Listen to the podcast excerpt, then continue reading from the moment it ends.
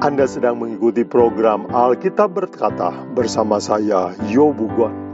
Jika Anda mempunyai pertanyaan Alkitab atau permintaan doa, hubungi kami di 0821 1610 1612. Bapak Ibu Saudara sekalian pendengar setia Alkitab berkata, semoga kesetiaan saudara dan keriduan saudara untuk mempelajari firman Tuhan mendapatkan berkat dan kasih karunia dari Tuhan kita. Baik saudara sekalian, hari ini kita akan belajar sebuah topik dengan judul Tujuh Kata Peringatan Yesus tentang Akhir Zaman. Mari saudara sekalian, kita berdoa. Bapa kami di surga, kami tahu bahwa kami hidup di akhir zaman di mana tanda-tanda sudah semakin dekat. Dan terima kasih untuk firman Tuhan yang memberikan petunjuk yang detail. Kami membutuhkan firman-Mu lebih lagi pada akhir zaman ini. Dan kiranya selama kami belajar, Roh Kuduslah yang menuntun kami supaya kami memahami dan mengerti dengan benar maksud Tuhan dalam hidup kami. Dalam nama Yesus kami berdoa. Amin.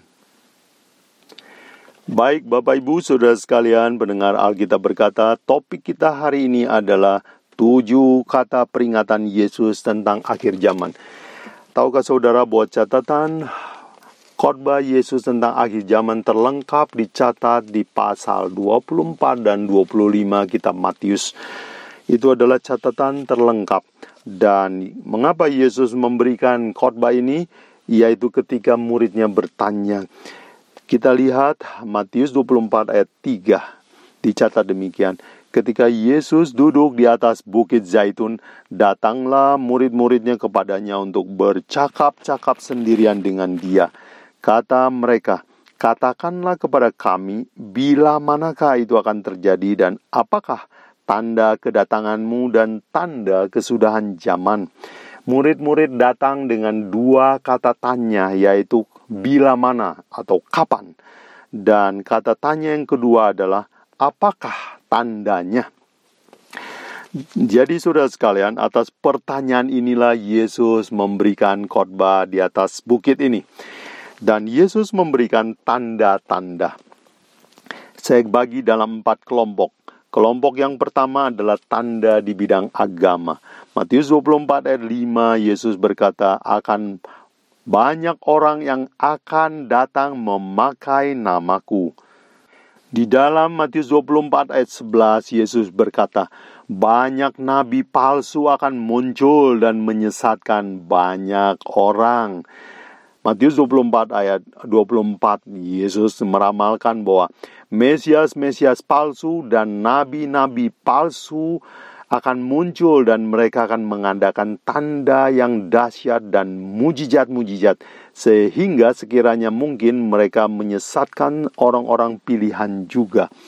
Jadi, tanda yang pertama yang Yesus berikan adalah tanda di bidang agama. Tanda di dunia agama.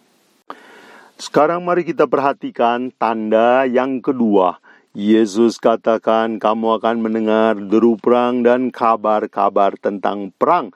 Namun berawas-awaslah, janganlah kamu gelisah, sebab semuanya harus terjadi, tetapi itu belum kesudahannya. Jadi tanda kedua adalah tanda di dunia politik. Yesus katakan akan ada kabar-kabar tentang perang dan akan ada perang. Tanda kedua. Sekarang kita lihat tanda ketiga yang Yesus katakan di dalam Matius 24 ayat 7. Sebab bangsa akan bangkit melawan bangsa, kerajaan melawan kerajaan.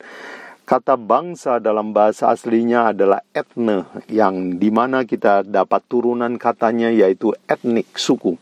Jadi, Yesus meramalkan akan ada konflik sosial antar suku. Jadi, Matius 24 ayat 7, Yesus meramalkan uh, tanda yang ketiga yaitu tanda di bidang sosial. Dan sekarang kita lihat tanda yang keempat diberikan di ayat Matius 24 ayat 7 yaitu tanda-tanda bencana. Yesus katakan akan ada kelaparan dan gempa bumi di berbagai tempat. Dan saudara sekalian, ayat ini ada kekurangan terjemahan, yaitu di dalam King James Version, saudara bisa bandingkan ada satu kata yang hilang dari Alkitab bahasa Indonesia, yaitu kata pestilensis, yaitu wabah penyakit. Jadi, kalau kita terjemahkan lebih lengkap, maka akan berbunyi sebagai berikut Matius 24 ayat 7b. Akan ada kelaparan, wabah penyakit, dan gempa bumi di berbagai tempat. Wabah penyakit di berbagai tempat. Kata di berbagai tempat artinya global. Bukankah ini kedengarannya seperti coronavirus yang kita alami sekarang? Akan ada kelaparan dan wabah penyakit di berbagai tempat dan gempa bumi di berbagai tempat. Jadi, tanda keempat yang Yesus katakan adalah bencana alam, bencana kesehatan di berbagai tempat atau terjadi secara global. Dan di dalam ayat 29 Yesus juga mengatakan bahwa ke depan akan ada bencana di langit. Ayat 29, segera sesudah siksaan pada masa itu, matahari akan menjadi gelap dan bulan tidak bercahaya, ah, bintang-bintang akan berjatuhan dari langit dan kuasa-kuasa langit akan goncang. Hal ini belum kita saksikan, saudara sekalian. Tetapi sebelum Yesus datang, Yesus katakan akan terjadi uh, bencana di langit. Jadi, apa tanda keempat yang Yesus katakan yaitu akan ada tanda-tanda bencana, bencana kelaparan, bencana kesehatan, wabah penyakit, bencana gempa bumi dan bencana di langit. Jadi saudara sekalian, Yesus mengatakan kalau kamu lihat itu semua terjadi, ingatlah bahwa aku sudah mengatakannya dan itu adalah tanda kedatangan anak manusia makin dekat. Saudara sekalian, apa yang terjadi kalau Yesus datang? Alkitab mencatat di dalam Wahyu 1 ayat 7, semua mata akan melihat dia, semua yang percaya maupun tidak percaya. Kemudian di dalam 1 Tesalonika 4 ayat 16 Paulus berkata, "Waktu anak manusia datang di langit ketika sangka kala Allah dibunyikan, maka orang yang mati akan keluar dari kuburan dan bertemu Yesus di angkasa." Jadi akan ada kebangkitan orang mati. Yohanes 5 ayat 28 29 Yesus juga berkata bahwa aku berkata kepadamu bahwa sesungguhnya semua orang akan mendengar suara anak Allah. Dan semua orang yang mendengar suara anak Allah akan bangkit dari kuburan.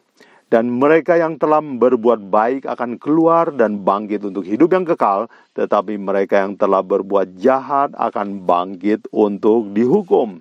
Jadi, Yesus meramalkan, mengatakan bahwa waktu anak manusia akan terjadi kebangkitan orang mati.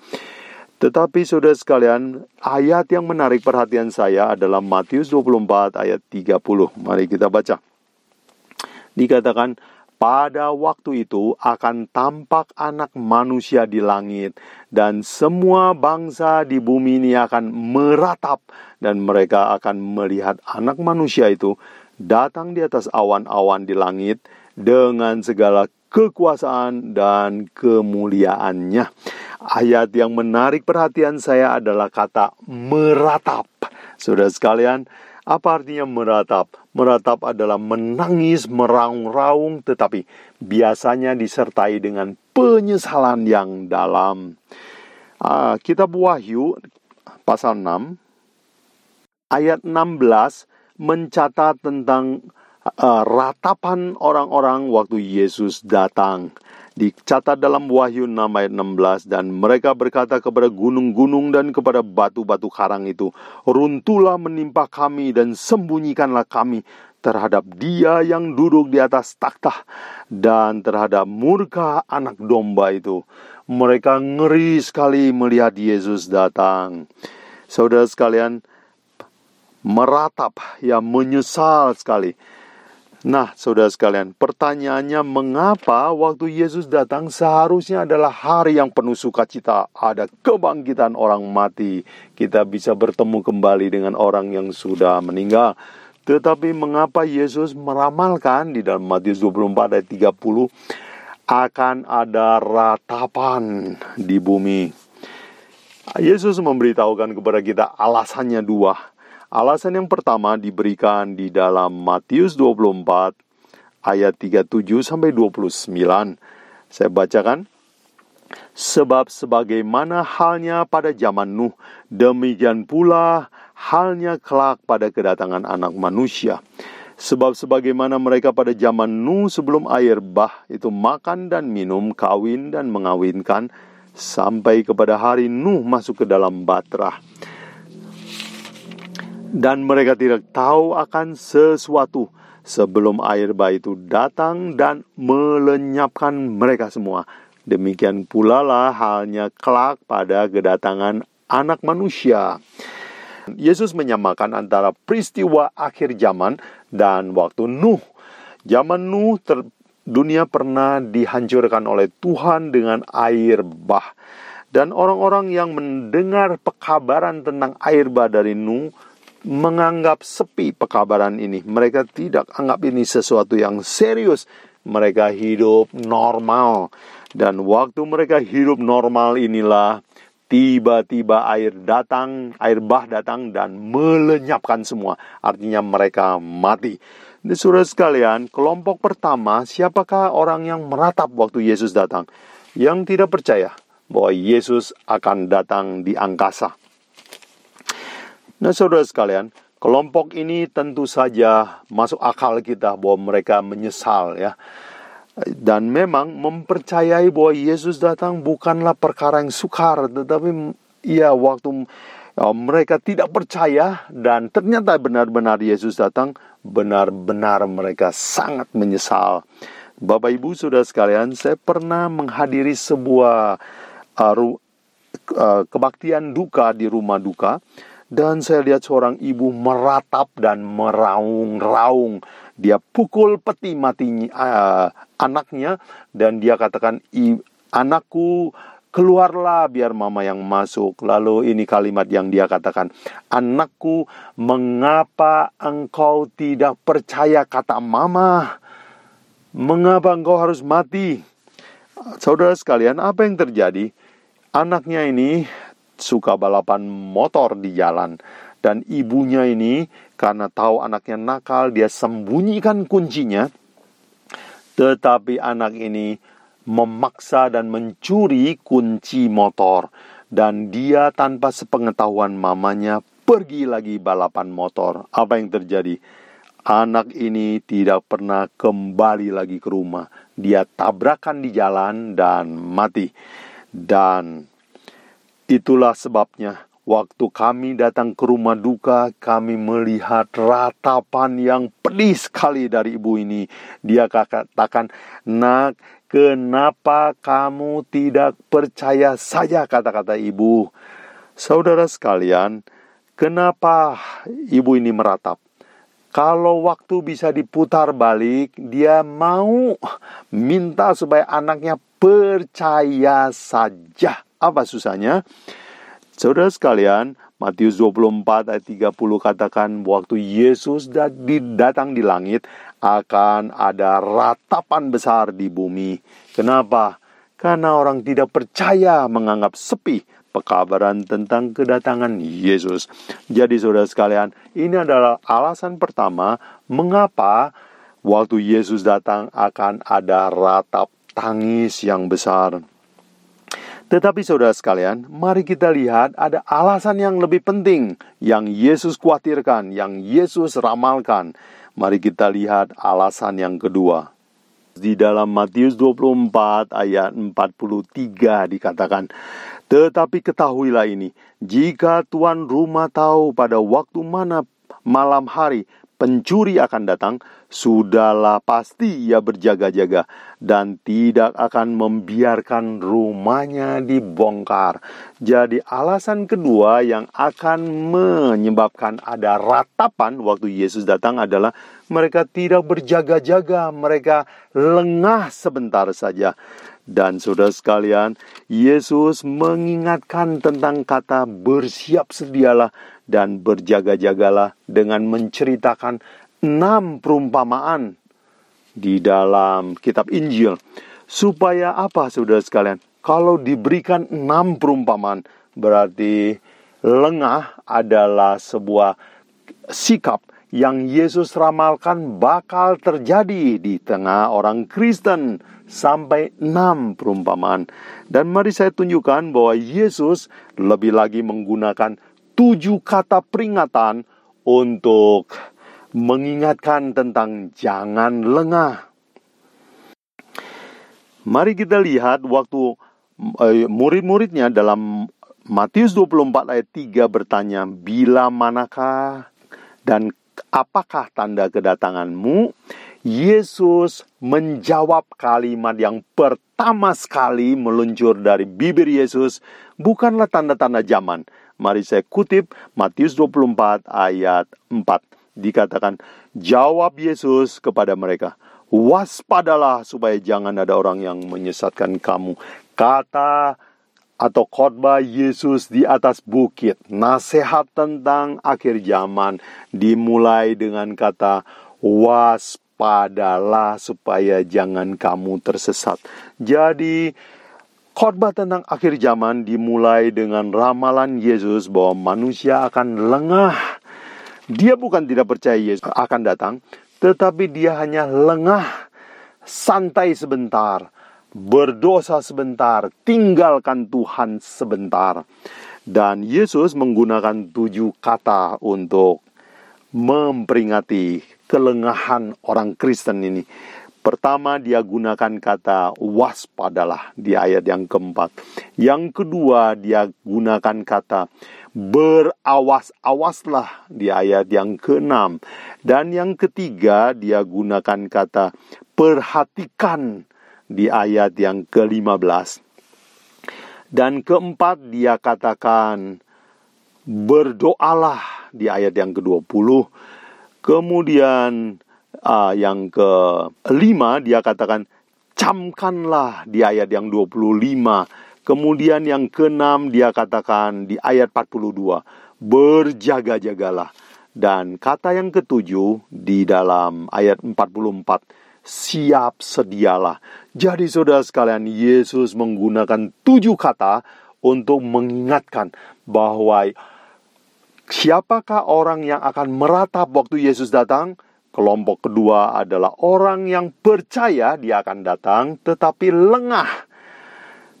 Dan Yesus memperingatkan dengan memberikan enam perumpamaan dan tujuh kata peringatan, yaitu waspadalah, berawas-awaslah, perhatikanlah, berdoalah, camkanlah, berjaga-jagalah, siap sedialah. Bapak, Ibu, Saudara sekalian, kalau orang tua kita berulang-ulang memberikan nasihat dan amaran kepada kita, bukankah itu sesuatu yang penting? Jadi kita melihat dari Matius 24 dan 25 ini bahwa Yesus sangat mengingatkan kita bahwa orang Kristen akan lengah. Kelengahan apa yang akan terjadi? Bapak, ibu, saudara sekalian bisa mempelajari enam perumpamaan Yesus, kelengahan yang akan terjadi di orang Kristen. Tetapi saya ingin ambil ringkasannya, apa yang Yesus maksud dengan lengah ini.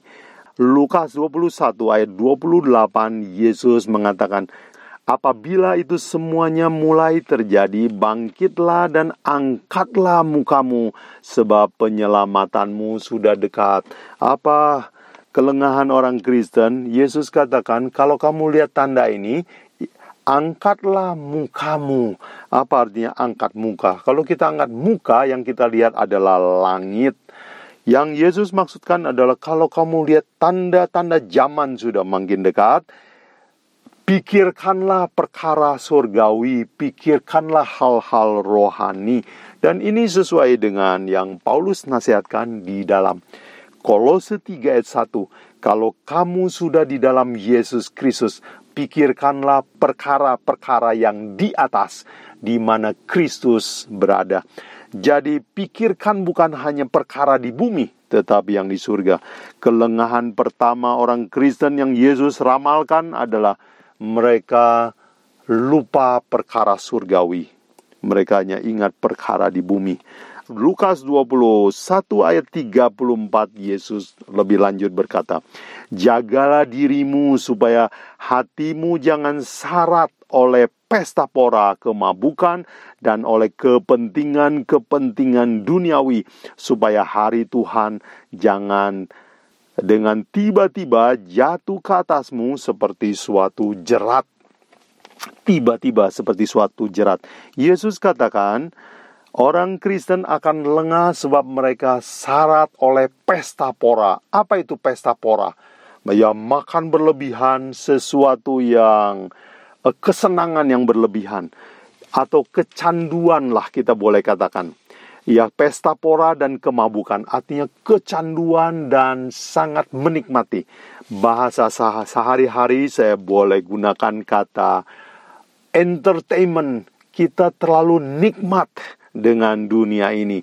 Dan mabok artinya kita kecanduan waktu kita habis untuk perkara-perkara itu untuk menyenangkan hati kita dan lupa perkara sorgawi dan dikatakan oleh Yesus dan disertai dengan kepentingan duniawi dalam bahasa Inggris dikatakan the cares of the world artinya kekhawatiran dunia ya kita terlalu sibuk mengurusi hal-hal duniawi sehingga waktu kita habis uh, perhatian kita semua terpusat ke sana, kita khawatir ini, khawatir itu, sehingga kita lupa perkara sorgawi. Jadi apa yang Yesus khawatirkan? Orang Kristen percaya, banyak yang akan percaya bahwa Yesus akan datang, tetapi mereka lupa memikirkan perkara-perkara surgawi. Dan yang kedua, mereka terbelit atau syarat penuh dengan kesenangan dunia dan kekhawatiran dunia ini. Bapak Ibu Saudara sekalian, itulah yang Yesus peringatkan kepada kita semua. Orang yang sudah percaya Yesus Kristus, sudah percaya Alkitab, tetapi mungkin kita bisa lengah Saudara sekalian, mengakhiri pembicaraan ini, izinkan saya bercerita tentang pengalaman saya. Rumah saya suatu hari kemasukan maling. Dan ceritanya adalah sebagai berikut. Rumah saya, bagian rumah, pinggir rumah, sudah dibenteng cukup tinggi dan saya kira orang akan sukar untuk masuk ke rumah saya. Tetapi pada suatu hari tetangga saya menguruk tanahnya sehingga benteng saya yang tadinya cukup tinggi sekarang jadi seperti pendek dan mudah dipanjat. Saya merasa dan sadar bahwa mungkin maling suatu hari bisa masuk. Tetapi saya pikir ah masih sibuk bagaimana kalau ya tunggu beberapa hari lagi kalau agak santai baru saya tinggikan benteng. Masa masa maling bisa masuk tiba-tiba malam ini? Saya pikir mungkin tidaklah. Istri saya sudah sering nasihatin saya, cepat tinggikan benteng. Satu hari, kami hari Sabtu pulang dari luar dan masuk ke rumah melihat bahwa wow, benteng ini gampang, benteng kami gampang sekali dipanjat orang. Istri saya mulai kasih lagi peringatan kepada saya, segera tinggikan benteng ini. Dan saya katakan, iya saya tahu, tetapi tunggulah satu minggu lagi. Tahukah saudara, kapankah maling itu masuk ke rumah kami? Malam itu, saudara sekalian. Saya bukannya tidak tahu bahwa bisa kemasukan maling, saya tahu, tetapi saya kira bukan malam itu dia akan datang. Saya lengah.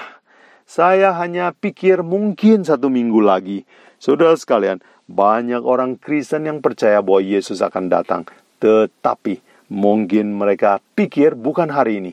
Mungkin mereka lengah, mereka sempat lengah uh, masuk ke dalam pencobaan hiburan dan disibukkan dengan segala keduniawian sehingga mereka tidak punya waktu untuk memikirkan perkara rohani. Apa yang Yesus nasihatkan kepada kita yang harus jadi prioritas kita? Ingatlah Matius 6 ayat 33. Yesus berkata, Carilah dahulu kerajaan Allah dan segala kebenarannya, maka semuanya yang kebutuhan dunia akan ditambahkan kepadamu. Yesus tidak mengutuk, mengutuk atau menyalahkan kalau kita mengurus perkara dunia. Yang Yesus salahkan adalah kalau perkara dunia ini menjadi prioritas kita. Yang harus jadi prioritas kita adalah perkara-perkara kekal, hal-hal rohani, kebenaran-kebenaran yang berlaku jangka kekal daripada yang di dunia sementara ini. Saudara sekalian, mempercayai Yesus adalah hal yang bagus, tetapi apakah kita tetap setia? Yesus berkata, barang banyak yang dipanggil tetapi sedikit yang dipilih. Jadi akan ada saringan, siapa yang lengah akan tersaring. Dan saudara sekalian, kekristenan kita yang penting bukan awal tetapi akhirnya. Matius 24 ayat 13 Yesus berkata demikian. Tetapi orang yang bertahan sampai kesudahannya akan selamat. Perhatikan saudara sekalian, bertahan sampai kesudahan. Bapak Ibu, saudara sekalian, pelajaran kita telah selesai. Yesus memperingatkan bahwa pada waktu Yesus datang akan ada ratapan tangis. Dan ratapan ini terdiri dari dua kelompok. Kelompok pertama adalah orang yang tidak percaya dan tidak peduli bahwa Yesus akan datang. Kelompok kedua adalah orang yang percaya tetapi lengah. Semoga dengan kita belajar ini kita semakin waspada. Jangan lengah satu detik pun. Selalu ingat perkara rohani, selalu ingat bahwa Yesus bisa datang pada waktu yang kita tidak sangka. Dan doa saya, semoga kita semua diberi kekuatan untuk bertahan sampai kesudahan. Tuhan memberkati pendengar sekalian.